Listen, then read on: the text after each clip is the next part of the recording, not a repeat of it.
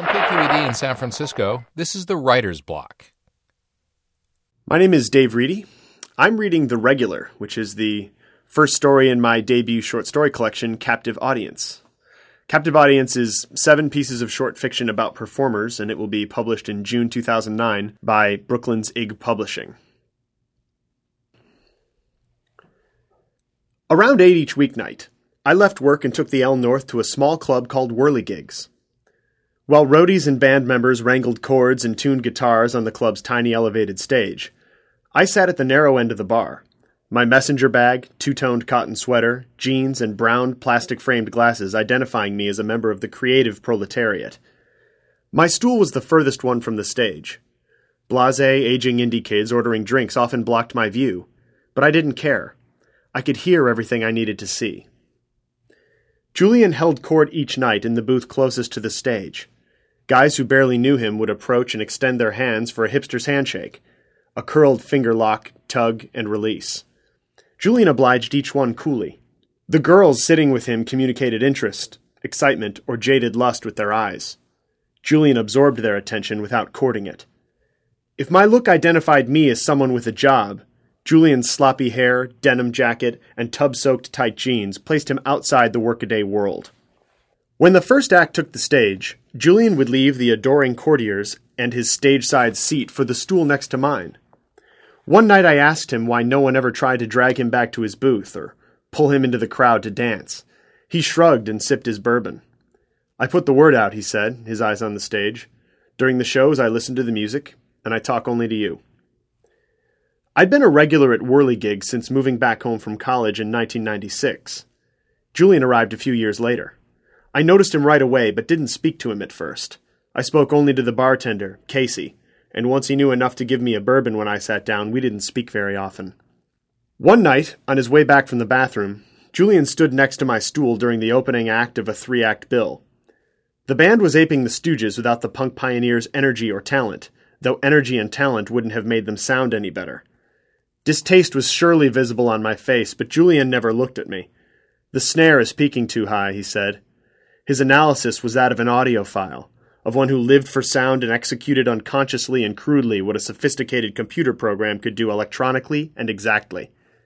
Julian heard instrument and microphone inputs as visible tracks, jagged peaks above deep repeating fissures, stacked like a dense, multicolored polygraph display.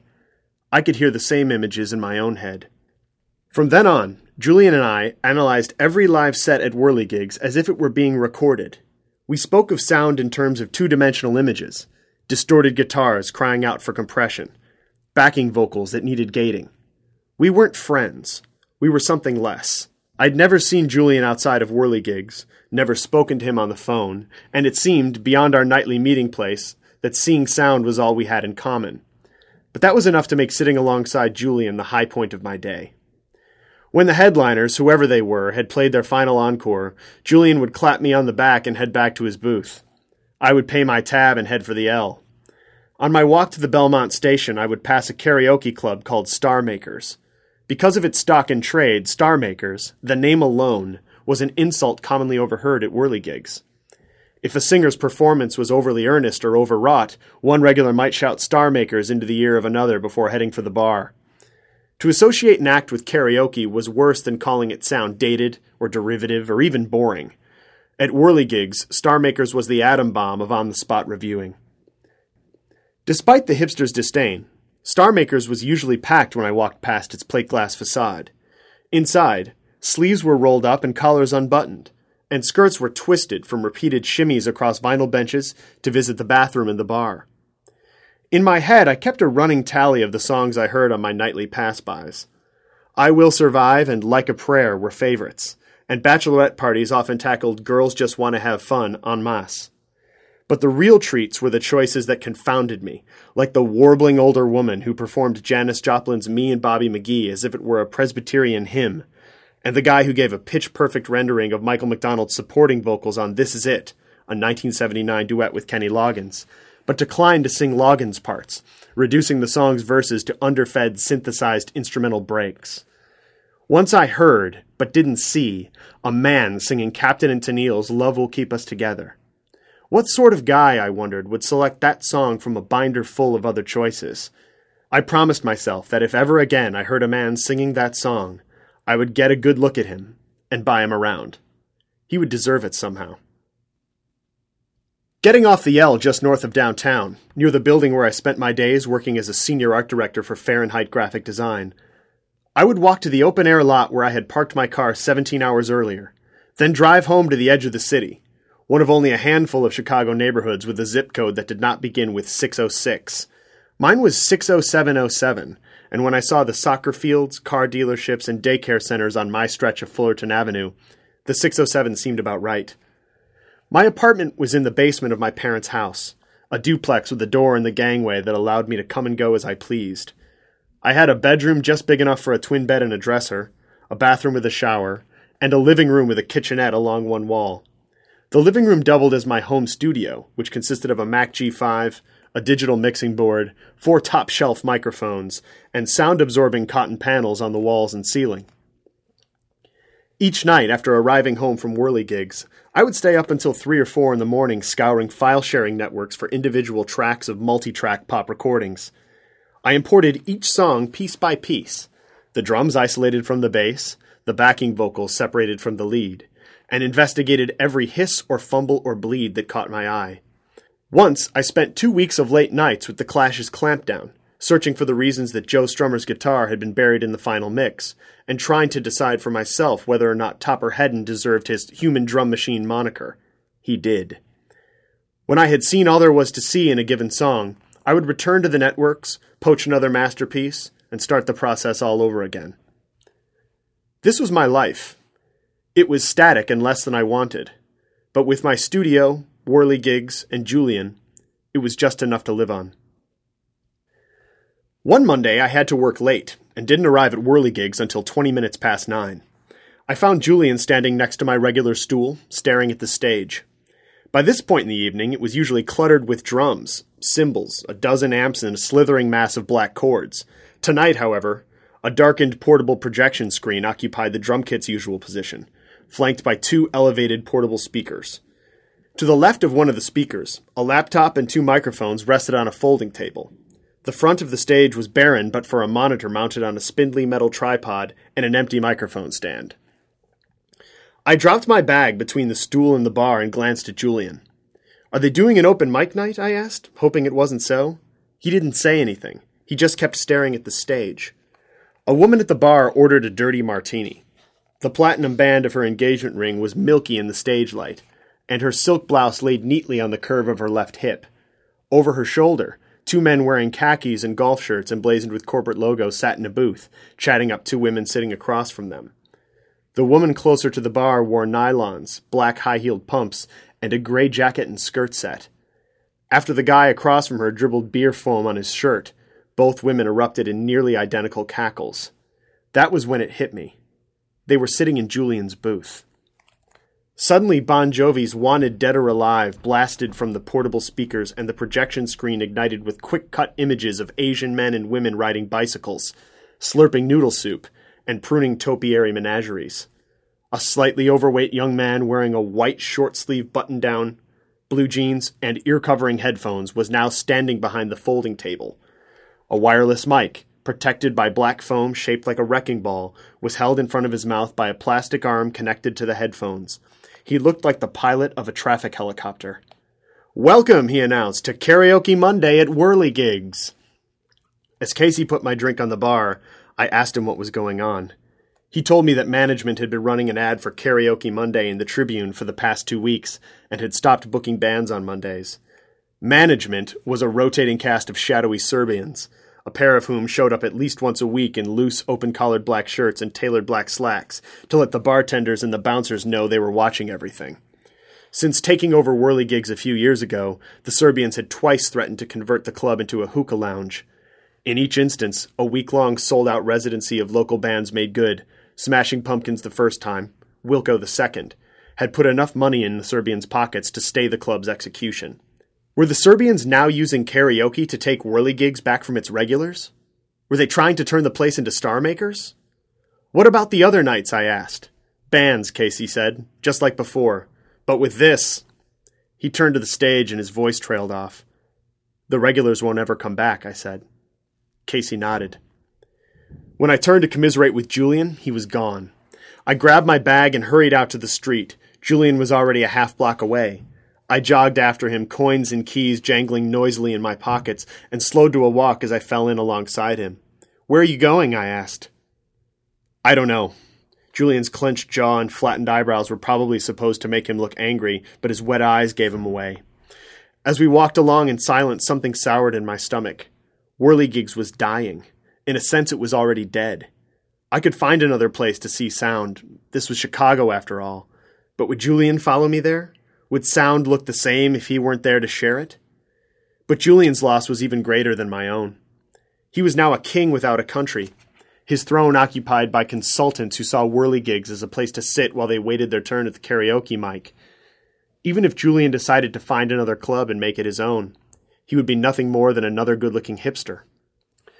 We were crossing Racine Avenue against a red light when my mind flashed to a place that could return to us some of what we had lost. When we reached the sidewalk, I grabbed Julian's elbow, stopping his retreat. "Last night I found the individual tracks of Cheap Tricks at Budokan," I said. Julian looked at me as if he hadn't understood. "What?" "I found the individual recording tracks of Cheap Tricks at Budokan." "You mean each song," Julian said. "No, each track of each song." He stared at me. "Where did you find them?" "File sharing," I said. "I've got them all loaded into my computer. Come over to my place. We'll give them a look." Julian lowered his eyes to my hand, which still held his elbow. I let go and replayed the previous 10 seconds in my head. My mouth went dry as I realized that my proposal had sounded something like a proposition, the audio file's equivalent of the bachelor's ruse in which he tells a potential conquest that she must see the breathtaking view from his apartment. Julian began to nod, almost imperceptibly at first. "All right," he said. "Let's go." As we walked toward the Belmont L station, I assured myself that Julian had understood that I had meant nothing untoward, and if any doubt lingered, I would prove it at my apartment by delivering what I had promised and nothing more. And just when I had managed to put my mind at ease, I realized that my invitation had left me vulnerable in a way I'd failed to anticipate. What if Julian found out that I lived with my parents? I led Julian around the side of the house, down the 3 concrete steps and inside. I turned on the lamp near the door, but the dim yellow light failed to brighten things up. In that moment, I experienced the space as I thought Julian might have, the trapped aromas of mildew and microwaved meals, the oak footboard of my twin bed detailed with carvings of dogs and cats, bundled cords emerging from the back of my recording console, untreated wooden stairs leading to the floor above. I took off my coat, laid it over the footboard, and looked for the bottle of bourbon I'd started the night before. "Nice place," Julian said. "Thanks." I poured bourbon into 2 coffee mugs and set them down on coasters in front of 2 rolling chairs. I sat in the better chair, not wanting to make things more awkward by overtly deferring to Julian, and immediately called up the At Budokan tracks. I double-clicked on the lead guitar track of Hello There and watched the thin, vertical black line move from left to right over the visual representation of the music we heard in the speakers. "Wow," Julian whispered. We spent the next 3 hours analyzing each track of At Budokan's first 2 songs, finishing more than half the bottle of bourbon between us. As the backing vocals of Come On, Come On melted into the noise of 14,000 cheering Japanese, Julian said, "Let's stop there. I could look at tracks all night, but I don't want to use them all up, you know?" My first thought was that Julian was making an excuse to leave, but he poured himself another drink and sat back in his chair. It occurred to me then that in stopping our analysis after only 2 songs, Julian was creating a reason to come back. "We don't have to stop if you don't want to," I said. "I've got other albums." "Track by track?" Julian asked. I nodded. "Can I see?" Julian said, leaning forward toward the monitor. "Sure." I let go of the mouse and Julian took it with his right hand. As I poured more bourbon into my mug, I took stock of the situation. Julian was in my house, on my studio computer, relishing the audio I had collected, showing no sign of leaving and every indication he intended to return. I had lost whirlygigs, but had gained something more of Julian. For the first time I could remember, I felt like my life could do more than keep me going. It could fill me up. Julian scrolled through all my downloaded tracks, his heavy-lidded eyes glowing green in the monitor light. "The Clash," he said with an approving nod. "Blur. Pavement. Nirvana's In Utero Sessions?" I nodded. "The original Albini Sessions?" I nodded again. Not sure how you found those, Julian said. Don't want to know. I sipped my bourbon. Even if Julian had wanted to know how I got the in utero sessions, I wouldn't have told him. Journey? Julian asked. It looked like he was trying not to sneer. I felt blood flooding the vessels in my face. I could have played off having Journey in my collection as a hipster's slumming lark, or cited the difficulty of finding any track-by-track recordings on the web, a sort of beggars can't be choosers defense. But the truth was that finding Journey's Faithfully had been the culmination of a year-long search. By coincidences of vocal quality and range, I could sing just like the band's lead singer, Steve Perry. The previous week, in the privacy of my studio, with my eyes closed and the mic in both hands, I had belted out Faithfully with the full band, minus Perry, playing in my headphones. When I was done, I moved my own vocal track, a horizontal, hot pink image of intermittent sound, just below Steve Perry's neon green original, and magnified both 100 times. At that size, a vocalist's performance looks like impossibly steep summits and unfathomable glacial crevices between flatlands of silence. I spent an hour comparing the visual representations of the two vocal tracks, noting tiny discrepancies and savoring the fine details of each similarity. In another situation, the whole thing might have made for a funny story, but given the abomination we had witnessed at Whirlygigs a few hours before, I had no intention of appearing to be in league with Karaoke Nation. Journey are people, too, I replied, trying to laugh off Julian's question. I took a sip of my drink. When I saw he was still waiting for an explanation, I said, I was desperate for some new tracks, so I took them. I checked out the drum track and the lead guitar track and called it quits. Julian opened his mouth in surprise. You downloaded Faithfully and didn't even give Steve Perry a look? As Julian turned back to the monitor with the mouse in his hand, I said, No, don't! He must have thought I was putting him on because he smiled and kept going. When he started playback, the neon green vocal track was still silenced. The hot pink vocal track was not. Julian looked confused at first, but when the furrows on his brow began to flatten out, I couldn't look at him anymore. I covered my eyes with my left hand and swiveled my seated body toward the stairs. The idea of singing in front of people made my hands shake, but I would have rather performed at a packed Carnegie Hall than witness my recorded voice being absorbed by this audience of one. After Julian stopped playback in the middle of the second verse, I heard him picking up the mouse and putting it down over and over again like a bull pawing the dirt. I turned back toward him when he stopped scrolling and started clicking. At the time, I believed that Julian did what he did next in solidarity, so that I would have company in being embarrassed. Now I think that he probably did it to one-up me, to show that if there was a performer in the room, someone with talent and charisma, it was him. He opened the individual tracks of Do You Feel Like We Do from Peter Frampton's Frampton Comes Alive and put on the headphones. Then he picked up the microphone and held it at his side. I wheeled over and checked the computer monitor as the song began. Julian, you've got Frampton's vocals set to play back in your headset. I know, he said. I figured Julian was using the original vocals as a crutch, either to help him remember the words or hit the right notes. But when the thin black line swept over the image of Frampton's lead vocal, Julian didn't sing.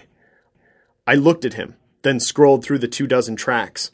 When I got to the lead guitar track, I saw what he had in mind. I just didn't believe he could do it. Julian kept the mic at his side throughout the intro, 3 verses, 4 times through the chorus, a short guitar solo, and a keyboard solo. Only he could hear the music. I watched it all on the monitor. Then, after 6 minutes, he began to imitate the sounds of Frampton's most famous guitar solo. A skilled amateur with the right equipment could have played the solo note for note on the guitar. But Julian was playing it with his voice. With each passing second, Julian's blue vocal track mirrored the size, shape, and pattern of Frampton's silenced red guitar track, like a string of genetic material being gradually cloned. For the second movement of his solo, Frampton had employed a talk box, which compresses the notes from an electric guitar and sends them as vibrations through a piece of plastic tubing taped alongside the lead vocal microphone. By taking the tubing in his mouth and shaping the sound, Frampton had created the oral illusion that his guitar was singing to the live audience. Julian created the same effect without a talk box and without a guitar. Then Julian dove into the fiery concluding movement, bending the notes through mouth shapes that ranged from the oval to the trapezoidal. His Adam's apple pulled almost out of sight on the high notes and descended into view only when he approached the depths of his range. Another person giving voice to Frampton's notes with a series of no, nair, and wah sounds might have aped the sort of histrionics that traditionally accompany guitar heroics. But Julian kept his eyes open, his hands on the mic, and his performance free of air guitar. At the end of the song, Julian tore off the headphones and leaned in toward the monitor. "Let's give it a look," he said. The discrepancies between Julian's vocals and Frampton's guitar were greater than those between my vocals and Steve Perry's, but smaller than they might have been had Julian played Frampton's solo on an instrument. His precision astounded me. When we were done analyzing the visuals, Julian got up to leave. I didn't want him to go. "Wait," I said. "You should do that next week." Julian looked at me and sat back down. "What?" he asked. "Sing the guitar part of some song at Whirlygigs on Karaoke Monday." He laughed through his nose, shook his head, and stood up again. "I don't think so." I stood up with him, wobbling a bit. Think about what a great last stand it would be. A karaoke crowd wouldn't know what to do with a performance like that. Julian looked at me as if I were losing my mind, or, at the very least, too drunk to drive him to the L. I bent over the console, took the mouse in my hand, clicked once, twice, then double-clicked. Cued to its final minute, Do You Feel Like We Do erupted through the speakers with Julian's vocal track in place of Frampton's guitar. As accurate as they were, Julian's unmixed notes sounded ridiculous backed by the instruments recorded live at San Francisco's Winterland in 1975. Julian smiled and we both laughed out loud, though our laughter was nearly drowned out by the playback.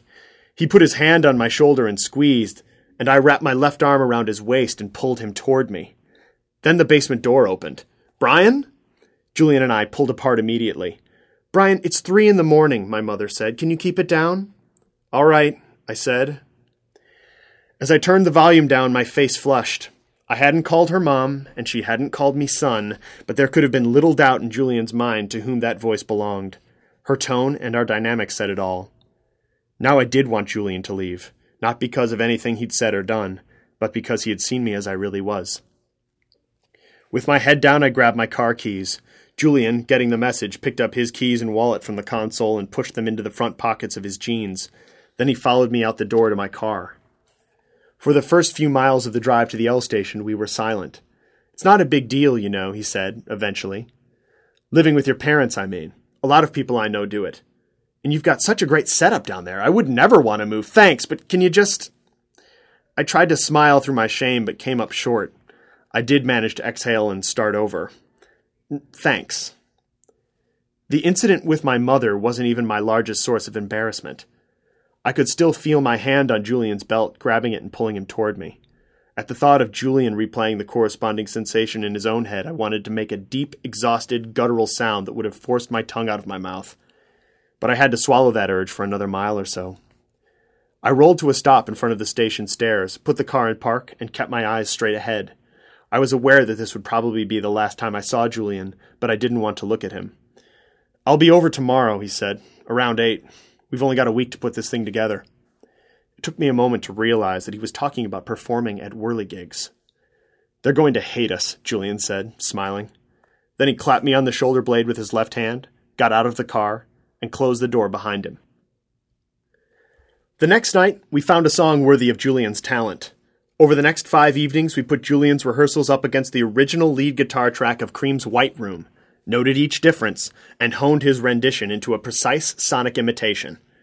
In spare moments at work, I laid out a graphic treatment to accompany Julian's performance. When I had leaded and kerned the type to my satisfaction and synchronized text to sound, I burned the finished product to a DVD. If Julian's voice guitar would be the blow to the gut of Karaoke Nation, I imagined my graphics would dig the knuckles deeper. On the final night, after rehearsing until almost 4 a.m, I asked Julian if he wanted to crash at my place instead of heading home. He declined. I offered to drive him home or to the L. He said he had money for a cab, slapped me on the back, and left. The following Monday, we walked north from the Belmont station toward Whirlygigs. When we approached Starmakers, I looked away, as did Julian. But there was no way to avert our ears.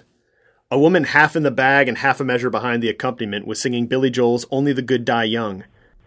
She didn't sound young, but she was certainly dying up there. A few paces after the woman fell out of earshot, I voiced the question that had been on my mind the whole trip up here. "What are we doing?" I asked. Julian stopped and squinted at me. "What do you mean?" "If you go up there and do this tonight, are we any different than that woman in there? Sure, you're doing the guitar, not the vocals, and you're better than she is, but what we're doing is still karaoke. At a karaoke night on a karaoke stage." I lifted my palms and smiled hysterically. "I might as well get up there and sing Faithfully. Would it be any different?" Julian nodded, turned, and resumed his march toward Whirlygigs without saying a word. "Julian," I said, walking after him.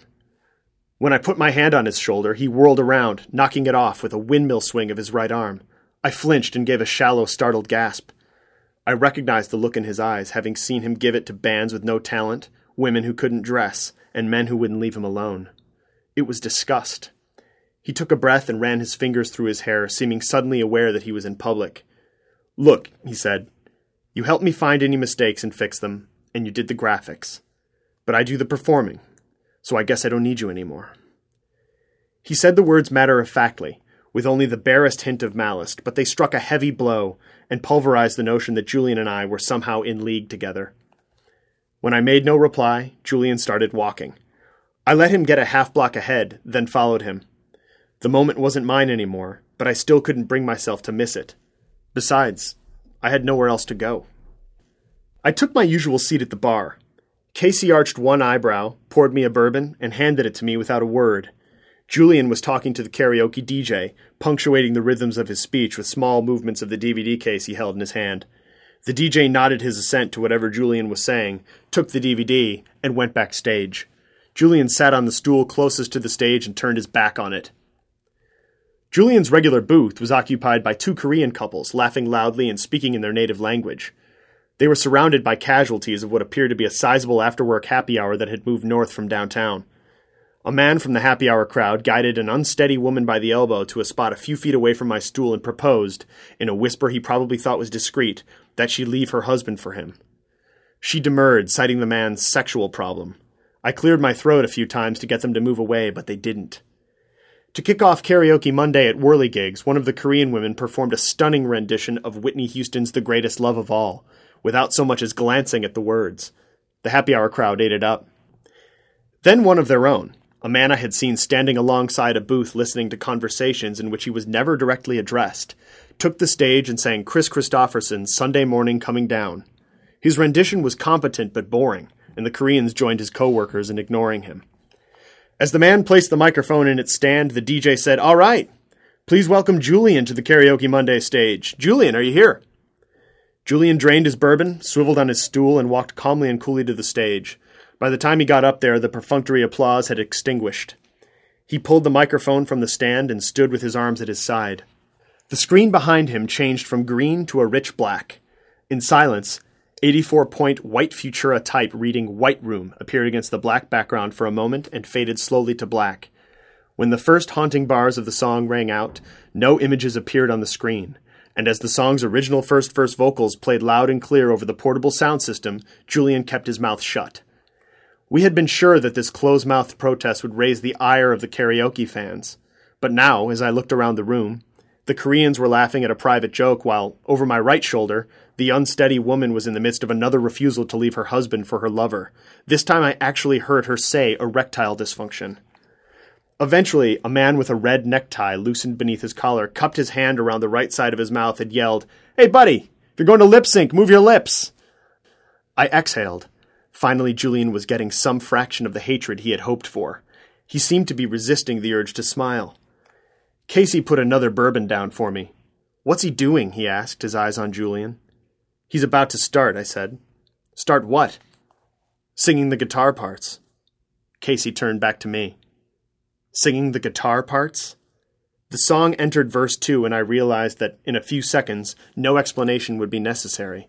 After Jack Bruce sang the verse's opening line, Julian flawlessly rendered Eric Clapton's howling, bending notes with his voice. The moment the first sound left his mouth, white text exploded on the black screen. Bow wak goo wow oo wow wow wow oh wow oh own. The combination of text and sound won the Korean's attention. After the second line, Julian hit Clapton's notes again. Wo wa oo wow oo wow oh wow ow wan wow. As I witnessed my bold graphic mockery of karaoke convention, I flushed with pride and excitement. But both pride and excitement cooled when I remembered that Julian had claimed my work, and this moment, for himself alone. By the end of verse 2, the Koreans had returned to their conversation. The happy hour crowd seemed more bored than annoyed, and Casey had turned his back on the stage to mix a martini. Even the DJ had his head down, queuing up the next song. I was the only one watching Julian now. We might as well have been in my parents' basement. As verse 3 began, Julian seemed to notice the crowd's indifference. He began pounding his heel in rhythm with the drums. His diaphragm clenched visibly beneath his tight black t-shirt, and his mouth and throat performed the complicated contortions required to imitate the open-door, closed-door effect of the wah-wah pedal. Hitting even the high notes cleanly, he screeched and squealed and roared with confidence, and still they ignored him. When the final solo began, Julian slammed the mic into its stand. He braced his right wrist against his pelvic bone, pinned his left elbow against his ribs, and held his left hand in the air with its back to the audience. Julian recreated the sound of Clapton's solo with staggering fidelity, capturing the energy and emotion of the playing in his voice. All the while, he picked and fingered an imaginary guitar. Feeling sick to my stomach, I put my elbow on the bar and shielded my eyes with my hand. "Is this part of the act?" Casey asked. I didn't answer. Finally, mercifully, the song faded out and Julian returned his arms to his side. "Let's hear it for Julian," the DJ said. The audience offered a few whoops and a short round of applause. Julian walked off the stage with his hands in his pockets and his head down. I slid off my stool and walked out to the main floor to meet him. He passed me without so much as a glance. I stood there, facing the stage, feeling exposed on all sides. I touched my jeans to assure myself I wasn't naked, and headed back to the receding comforts of my stool. Having sung a guitar solo, played the air guitar, and pandered to an audience he knew to be beneath him, Julian would never allow himself to return to Whirlygigs. The performance had been a clean break with the club and a clean break with me. Whatever we had been must have mattered to Julian at least as much as Whirlygigs had. He'd put the torch to both, and I had helped him gather the tinder. "All right," the DJ said, "let's get our next performer up here. Give it up for Tommy, everybody." Tommy, the alleged sufferer of erectile dysfunction, staggered to the front of the stage. The top 3 buttons of his Oxford had come undone, revealing a V-neck undershirt and a thin patch of long, scraggly black hairs. "This is for you, Lisa," he yelled, causing the speakers to screech ear-splitting feedback. Then, his brow furrowed in earnest emotion, Tommy began to sing over the backing track of Love Will Keep Us Together. He was sharp on every note. Lisa, clearly mortified, put her drink on a table and hurried to the ladies' room. Some of her and Tommy's colleagues laughed at the spectacle, while others put their heads down or covered their eyes. But I kept my eyes on Tommy, and applauded politely when he finished. Then I got Casey's attention, pointed at my credit card by the register, and pointed at the stage. Tommy's next drink was on me, and his song choice was only part of my reason for buying it. While one of the Koreans performed Human League's Don't You Want Me, I sat on my stool, sipped my bourbon, and listened. Karaoke, it turned out, presented some interesting audio conundrums, like the variable volume levels of the backing tracks, and a performer's struggle to determine the appropriate distance between his mouth and the microphone. They were sonic images simple enough for me to envision on my own, without Julian, and whether the hipsters would have admitted it or not, these performers were no worse than some of the bands we had seen over the years. And as I sat on foam padding compressed into a mold of my buttocks, I decided I wanted a clean break too, from the old Whirlygigs, and from the absence pulsing from the empty stool beside me. I looked around at the Koreans, and at Tommy leaning over the drink I had bought him, and realized that I could make my clean break right here where Julian had made his, and that I could do it my way, without torching anything or hurting anyone. My path was laid out straight. 4 minutes of hot pink peaks, valleys, and flatlands magnified 100 times. At the thought of taking the stage, I started to sweat, and saliva thickened in my throat. Keep your eyes closed, I told myself, and all you'll see is sound. I wiped my forehead with my hand and scanned the tables for a thick black binder. I spotted it in a booth occupied by Lisa, whose chin was bobbing with half-sleep, and 2 of her female co-workers. With the club's north wall, the 2 ladies formed a perimeter around Lisa, probably to protect her from Tommy's drunken advances. As I approached, the guards stiffened. "Excuse me," I said, pointing at the binder on the table. "Can I borrow that?" "Suit yourself," the woman next to Lisa said. I picked up the binder and a stubby half-pencil and brought them to a table near the stage. I flipped to the F's, found Faithfully, and jotted its alphanumeric code on a white slip of paper. Then I mounted the stage, handed the paper to the DJ, and waited my turn in the wings. To subscribe to The Writer's Block and hear more stories, please visit kqed.org/writersblock. The Writer's Block is produced by KQED.